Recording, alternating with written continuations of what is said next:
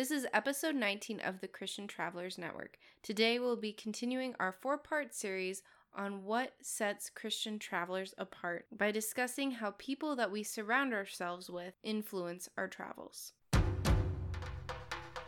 Welcome to the Christian Travelers Network, where travel stories, community, and scripture combine.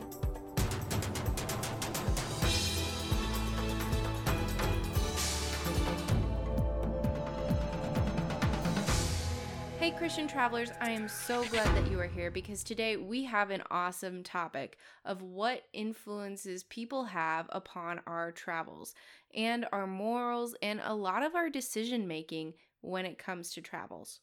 But before we dive into that, I want to welcome you to our show. I am so glad that you are here. One of the things that I really want to talk about is the importance of reviews. We have been going at this for almost half a year now, which is really exciting. But we would like to see some reviews on your favorite podcast platforms. It's a great way for us to hear what you think of our podcast, but also make it more visible and accessible to viewers out there who also are looking for resources and need to be engaged in this discussion of how faith and travel correlate. So please just let us know what you think of this podcast, and we would love to recognize you on our show if you do so. But today we're diving in and we're going to start discussing this fun topic. Okay, first of all, raise your hands or comment uh, on our Facebook and Instagram. How many trips have you gone on with complete strangers? Or how many trips have you gone on with family or with friends? All of those things take on a very different atmosphere. And some of you just kind of raised an eyebrow at me because I said traveled with strangers. Now, if any of you have ever stayed at a hostel or at an Airbnb, one where you got to socialize with other people, whether it was the people hosting the place or it was the people at the location itself, you know exactly what I mean. When I was in Europe, I stayed at a hostel in the Czech Republic in Prague, and suddenly I found myself going to places that I hadn't planned simply because of the amazing people that I met. I actually went to a beer garden and watched a soccer game, although I'm pretty sure they called it football and I got to see this culture cheering on these people and all this excitement, all because I met a guy who wanted to find out more about sports in this region. And then suddenly I was on a train to just these different tours around the country, and it was really exciting to get to check them out with so many other people. And then many of you have traveled with your friends. If it's anything like my experience, we had weeks or months ahead of time where we were sitting down and planning out, ooh, these are the things we'd like to see, and kind of collaborating to find out, okay, what can we hit that hits most people's interests? And we ended up at a national park and just tenting and camping and visiting family and keeping it cheap and all these things. But then when I travel with my family, it's a totally different story.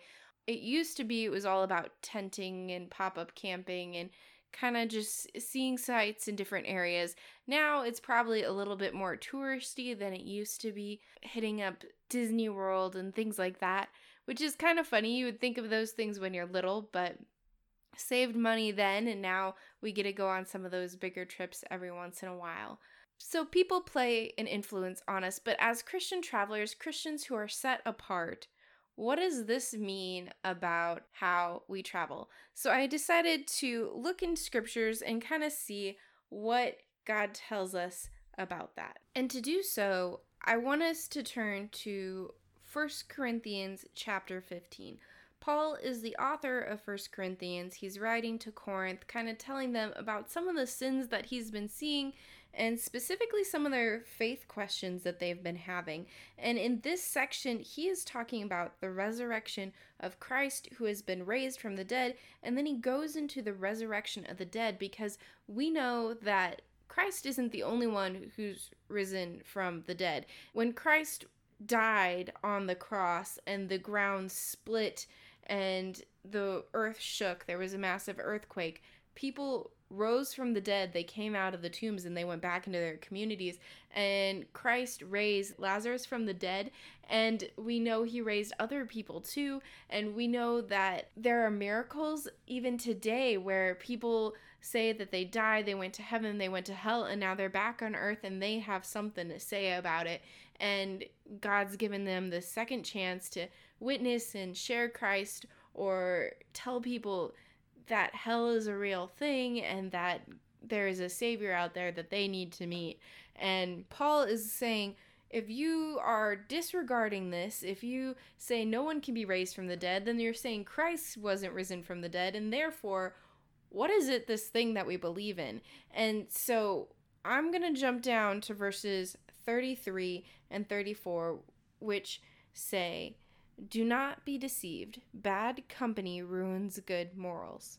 Wake up from your drunken stupor, as is right, and do not go on sitting, for some have no knowledge of God. I say this to your shame. Paul's calling people out for just blindly following, for not thinking things through about the things being said about death and resurrection and how that has effect on our faith and what it is that we're believing but the same thing could be said about the people that we travel with. Have you ever stopped to think about how you act around certain people? Like if you're around people who cuss a lot, at first you you might try and put on this oh, I'm not like you kind of thing, so I'm not going to cuss. I God calls us to live apart and to act in certain ways. So I'm not going to use God's name in vain like that, and I'm not going to do da da da da da da. And suddenly you're around them enough, and suddenly it starts slipping off your tongue.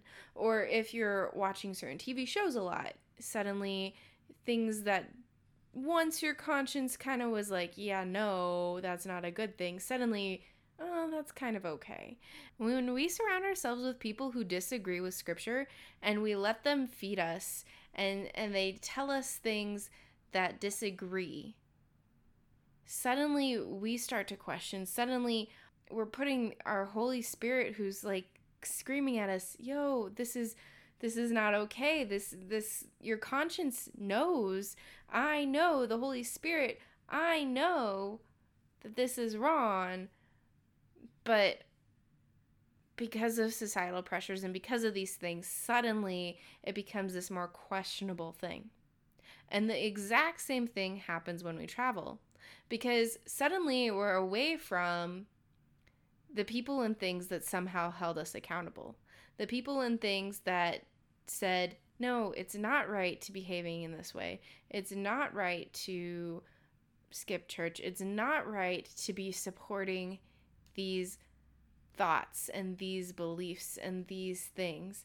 And so in there's this temptation to be sleeping around every night, to getting not just going out and drinking a few drinks, but getting so drunk that you're causing harm to yourself or possibly harm to others. Sometimes it leads to some very poor decisions in our travels because we are surrounding ourselves with people whose morals don't align with ours. So, what is Paul saying that we should be doing instead? If you jump all the way down to verse 58, you know what? Let's backtrack because I, I just love this verse anyway. So, we're going to jump up to verse 54 and read to the end of chapter 15. And it says, When the perishable puts on the imperishable, and the mortal puts on the immortality, then shall come to pass the saying that is written Death is swallowed up in victory. O death, where is your victory? O death, where is your sting? The sting of death is sin, and the power of sin is the law. But thanks be to God who gives us the victory through our Lord Jesus Christ. Therefore, my beloved brothers, be steadfast, immovable, always abounding in the work of the Lord knowing that in the Lord your labor is not in vain. Whoa! what is that all saying? Let's break it down. This is talking about the death and resurrection of Christ, of how, as sinners, we are perishable, we're mortal. Death can destroy us, it can sting us, it can hurt us, and there is nothing we can do about it. But Christ died for us. Therefore, as long as we believe in him, we are no longer perishable, we're imperishable. We're no longer mortal we're immortal. We'll live with Christ in heaven for eternity. And therefore, death, Satan's greatest weapon, loses its power, it loses its authority. It can't win because, yes, we die. Our bodies physically die, but our souls will go to heaven. And we get to celebrate and live with Christ forever until Judgment Day when our bodies and our souls are reunited. So the sting of death is sin, and the power of the sin is the law. Yes, we there is law. There's the Ten Commandments. These things that every single day we fail at. Every time we use sin, you break one of those Ten Commandments, and suddenly you've broken all of them with one sin. It's pretty much how that tends to work. And then thanks be to God who gives us victory through Jesus. So there's sin and law, but then there's also gospel, there's forgiveness, there's yes, you messed up and you repented and you apologized and you said, God, forgive me, a poor, miserable sinner. And suddenly there's this forgiveness, this freedom, this opportunity to try again in Christ with us, inside of us, pushing us onward to the next thing.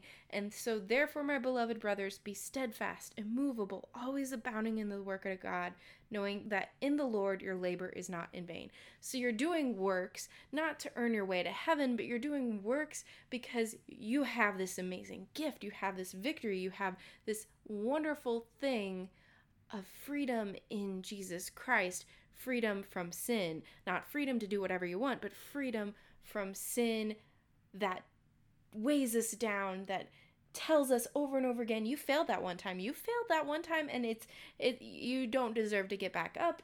That condemnation that would send us to hell because of Christ, those chains are broken. We don't have to sit there in that guilt and we know that we are free to go onward in Christ. So, there's an importance in surrounding ourselves with people that remind us of this and who want to travel and do works that glorify God in reflection of this freedom. So, some tips on doing that like, where do you even start? I think some of the most important things is always before you start traveling. Before you even get on the road, it's important to consider what are some boundaries that we need to establish? Guys in one room, girls in another room I'm not going to go out and drink. I'm not going to go out having sex. I'm not going to go out and do these things because that's not what I stand for. That's not what I believe in. That doesn't testify to who I am.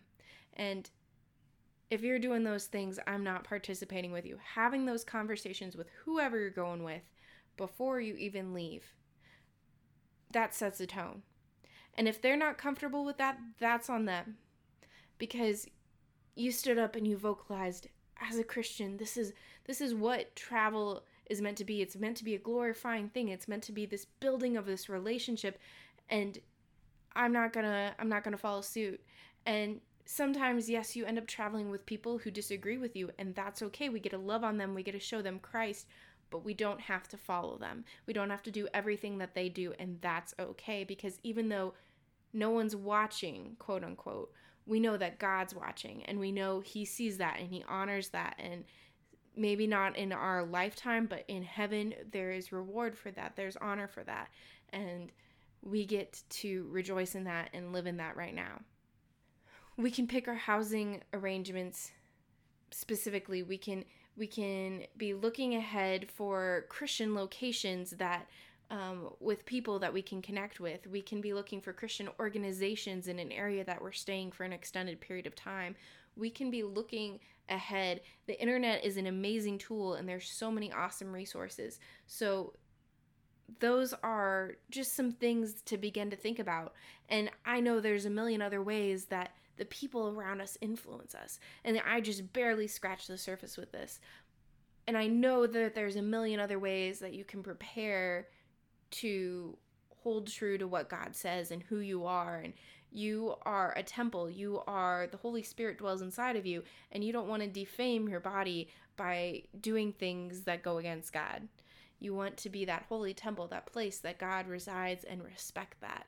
And there's so many ways that that can be argued and i know that everyone has a different compass an internal compass things that they just they feel guilty about or they feel like man i shouldn't have done that that's god speaking to you and going you know what?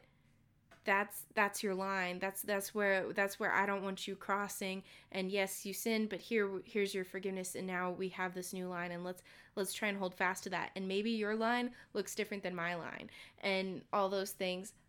I believe that scripture's 100% true and so i think in many ways we all have the same rules. We have the 10 commandments those things that we need to abide by but there's some of those things that are kind of gray areas they're fuzzy things where it's just eh, I could push that a little bit. And God doesn't really say yes or no on that, does He?